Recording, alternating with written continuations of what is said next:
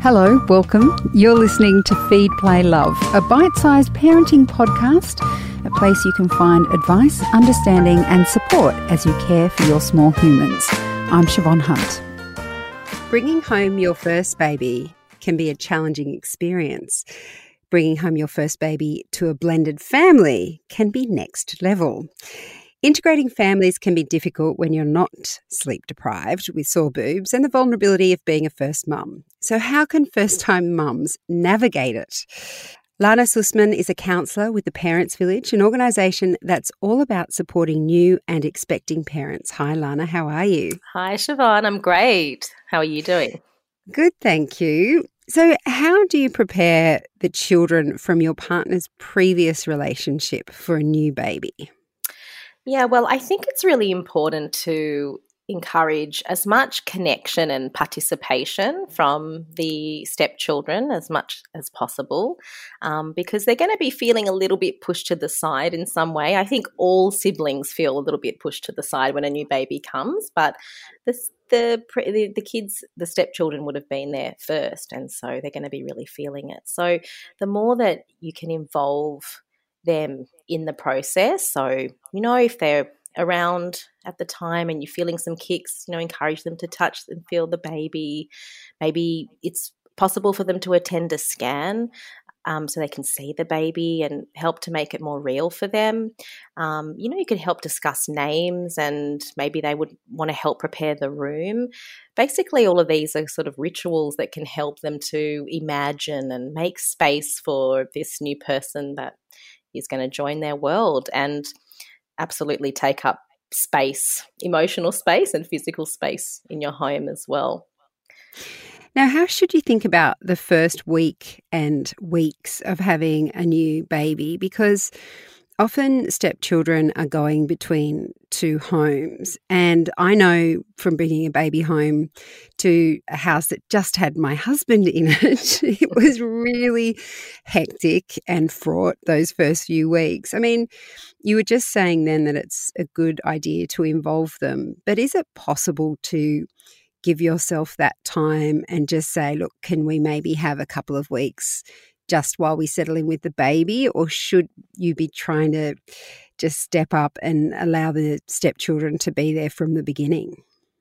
Look, I think I think both is my answer. I think it's really important to be clear with what your needs are, because I see so many, particularly women, who really ignore their own needs and uh, are really wanting to please everybody else and look after everybody else. And, you know, even though your partner has been through this before, this is a new experience for you to be going through together.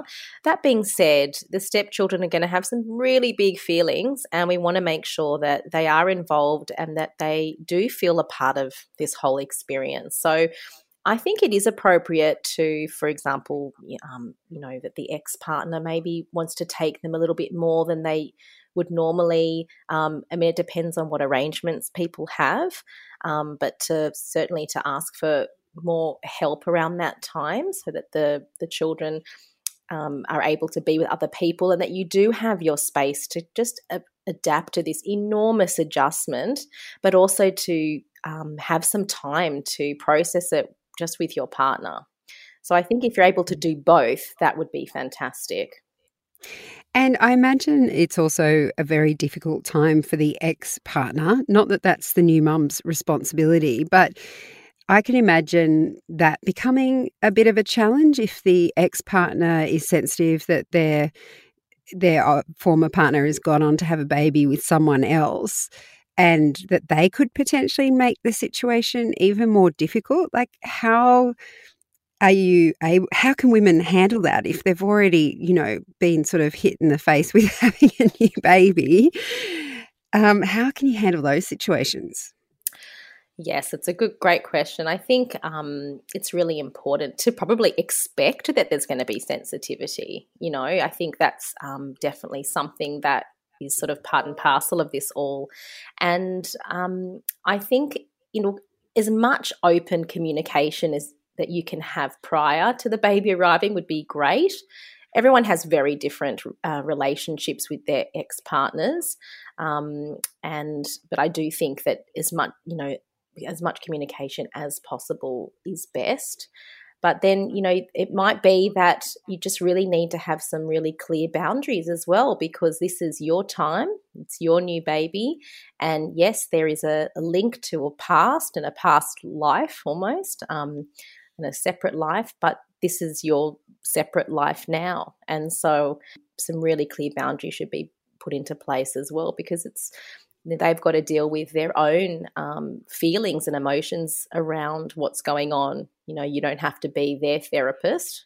The, the ex-partner and your partner have their own things to sort out, then that's what they need to do. And I think in some ways it's wise to stay a bit separate from all of that, and just to protect yourself, because that um, pregnancy and postpartum period is is a very sensitive time also for you, having just given birth and adapting and adjusting to a whole new world.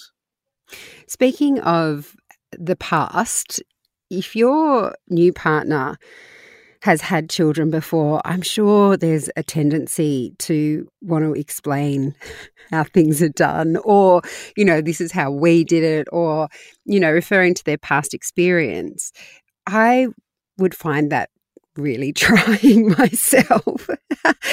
um, but he's, it's sort of, it's such a different um, place to come from, isn't it? Like, he's been there, you haven't. So how do you negotiate that difference when it is all new for you and you are trying to find your feet with things like breastfeeding and sleeping, and it's your first baby, and also his children from a former relationship may have been born several years ago, and we all know how much things change in that yeah. period of time when it comes to looking after babies. What What tips have you got for people dealing with that kind of scenario? Yeah. Well, I think, isn't it great though that at least one of you has done it before? At least you've got a little bit of something to back back you up. Um, but yeah, I think it, I think it can get a bit tricky, and it could probably lead to a little bit of um, bossiness, or this is the way you do it, and oh, when my kids were born, this is what we did. I think, again, because it is such a sensitive time, it can get a little bit sticky. But I think if we can try and communicate at times when it's not uh, in the fire, so maybe, you know, to say to your partner, hey, you know, you know how you were showing me before about how to do the nappy. Um, I actually, I know how to do the nappy. It's okay. You don't have to let me know. Or maybe it's something you actually do feel grateful that they've showed you, and you can thank them for that. But I think maybe just away from the situation, just let them know about how it made you feel.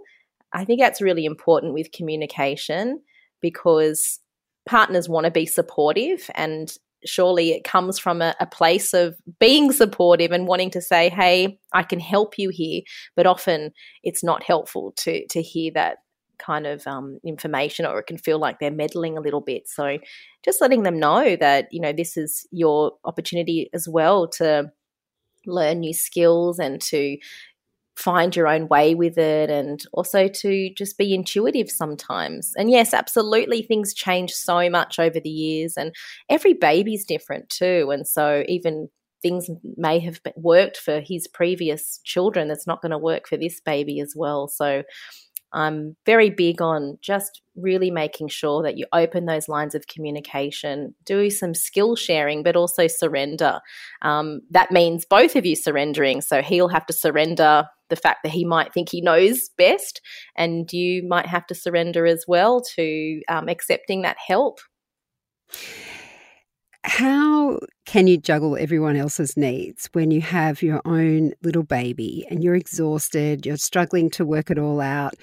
I can imagine being in this situation where you're bringing a baby home to a blended family, and, you know, after the first night, you just don't have the brain space to work it out. I mean, how can you find that space to get some perspective on everything that's happening?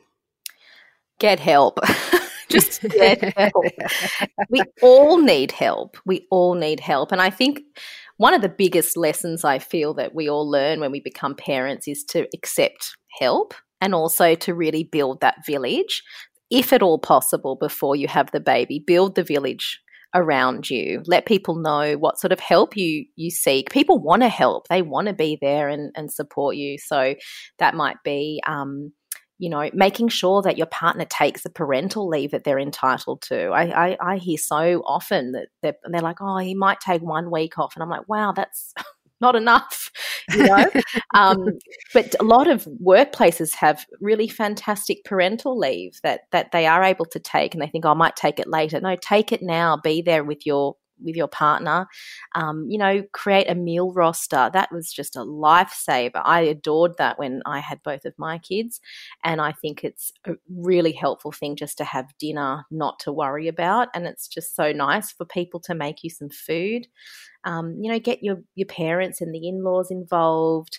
I mean, there's going to be the stepchildren as well that are going to need to be looked after, and, you know, depending on what the arrangement is, it might be your week or the ex-partner's week, you know, try and, and sort of be planned and work it out before, because what you don't want to happen is it to all come crashing down when you've just got all this stuff going on with a new baby and learning the ropes with that. So I think that's really important, but also just to to be open to seeking professional help where needed. I think that is just so important. So with breastfeeding, you know, we've got amazing lactation consultants, and if you're having trouble with sleep and settling, you know, get that help.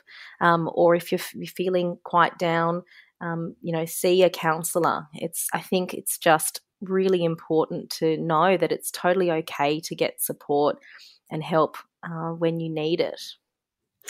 Lana, it's such a pleasure speaking with you. Thanks so much for coming on the show. Thanks, Siobhan. That's Lana Sussman from The Parents Village, and for more information on the work they do, check out the links in the notes of this episode.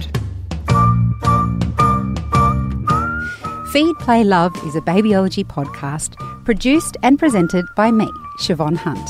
I'd love to hear from you, so if you'd like to get in touch, email me at feedplaylove at the parent brand dot com dot a u. See you next time.